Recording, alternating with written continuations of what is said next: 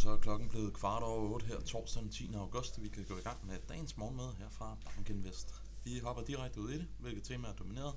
Jamen først og fremmest så er Italien jo lidt frem og tilbage med de her bankskatter. Det giver altså en del volatilitet i øjeblikket på i særdeleshed de uh, italienske aktier, men også europæiske aktier i, i sådan alle almindelighed.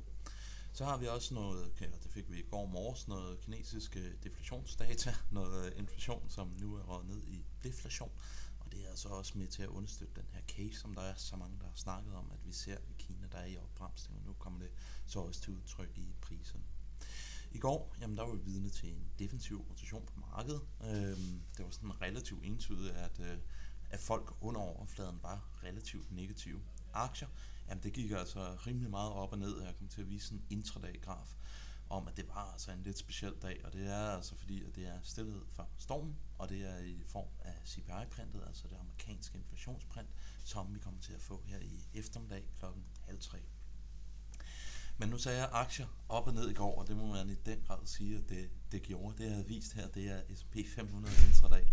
Og faktisk før det amerikanske marked åbnede, så indikerede futuresne, at vi skulle se sådan relativt pæne stigninger i amerikanske aktier. Vi havde jo også det europæiske aktiemarked, som lå ret fint oppe for dagen som helhed. Men så åbnede det amerikanske marked, og så mellem klokken halv fem og klokken 18 vores tid, der lå aktier altså faldt, og da det var aller værst, så var min procents penge nede. Men så tog øh, fanden ved aktiemarkedet fra klokken 18 og op til klokken halv 9, jamen, så var vi næsten tilbage i 0, bare for at blive aflyst af en ny nedtur. Så noget af en rutsjebanetur, vi var på i går, uden de sådan helt store begivenheder. Og igen, det er nok en illustration på, at det er stillhed før stormen i et marked, hvor amerikanerne de er på ferie, så likviditeten, den er altså ikke super stor i øjeblikket. Men med gårdsdagens fald, jamen så begynder vi altså desværre, kan man sige, at nærme os ind på det 50 dage glidende gennemsnit. Det virker til, at det var det, vi skulle teste snart øh, før, at vi skulle op og have fat i nye all-time, eller nye 2023 highs for det amerikanske S&P 500 indeks. Der er stadigvæk lige en, øh, en halv procents penge for, at vi er nede på det 50 dage glidende gennemsnit, men man må i den grad sige, at vi er kommet lidt ned her over de seneste par, ja, seneste par uger, og faktisk så er det faktisk bare den seneste halvanden uge, vi er faldet så meget, som vi er. Under overfladen, som jeg sagde, jamen, så var der defensiv stemning. De defensive aktier, de outperformer de cykliske aktier low faktoren som sjovt nok faktisk har haft lidt udfordringer her over de sidste halvanden uge, jamen den havde så en god dag i går, og endte faktisk også i plus. Vi så ikke den helt store bevægelse mellem growth og value.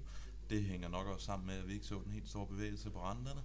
Så de to faktorer, jamen, de gav stort set det samme i afkast. Lange renter, og igen, det skal siges, at det var altså en relativt kedelig dag i går.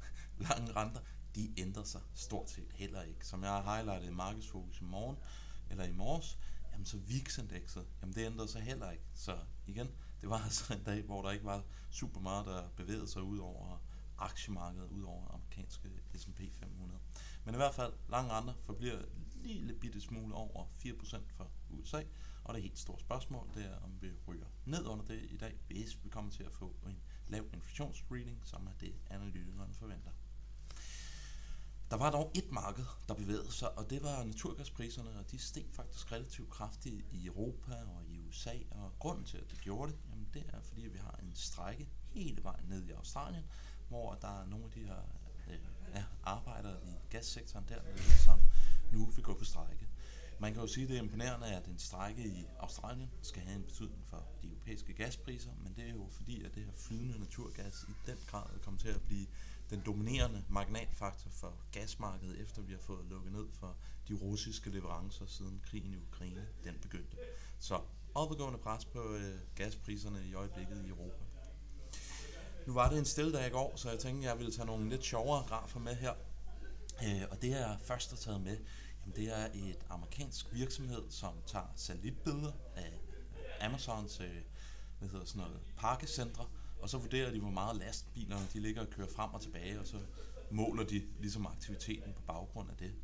Og det vi så kan se i, i den her graf, det er aktiviteten øh, på de her øh, Amazon Parkecentre, og den blå linje, jamen det er hvordan det er kommet ud op igen 2023, og den røde linje, jamen det er hvordan det normalt ser ud i løbet af et år.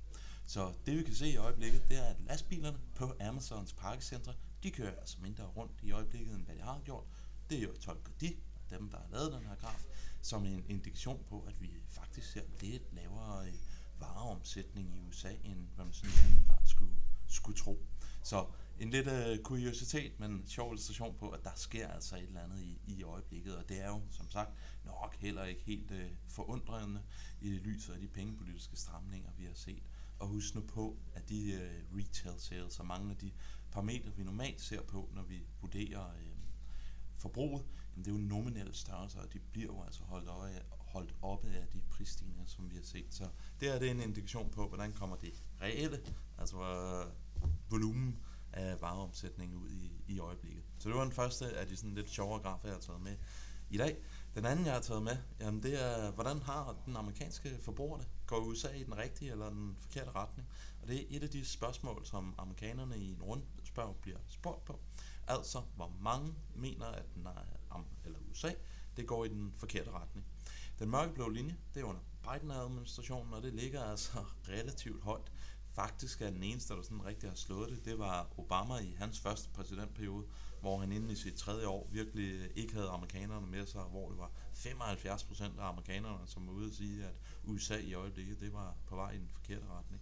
Nu ligger det altså rundt 65 procent, så det er altså et, øh, et relativt øh, højt niveau. Så interessant at se, og igen, folk mener altså, at det går mere den forkerte vej, end hvad det gjorde dengang, det havde Trump.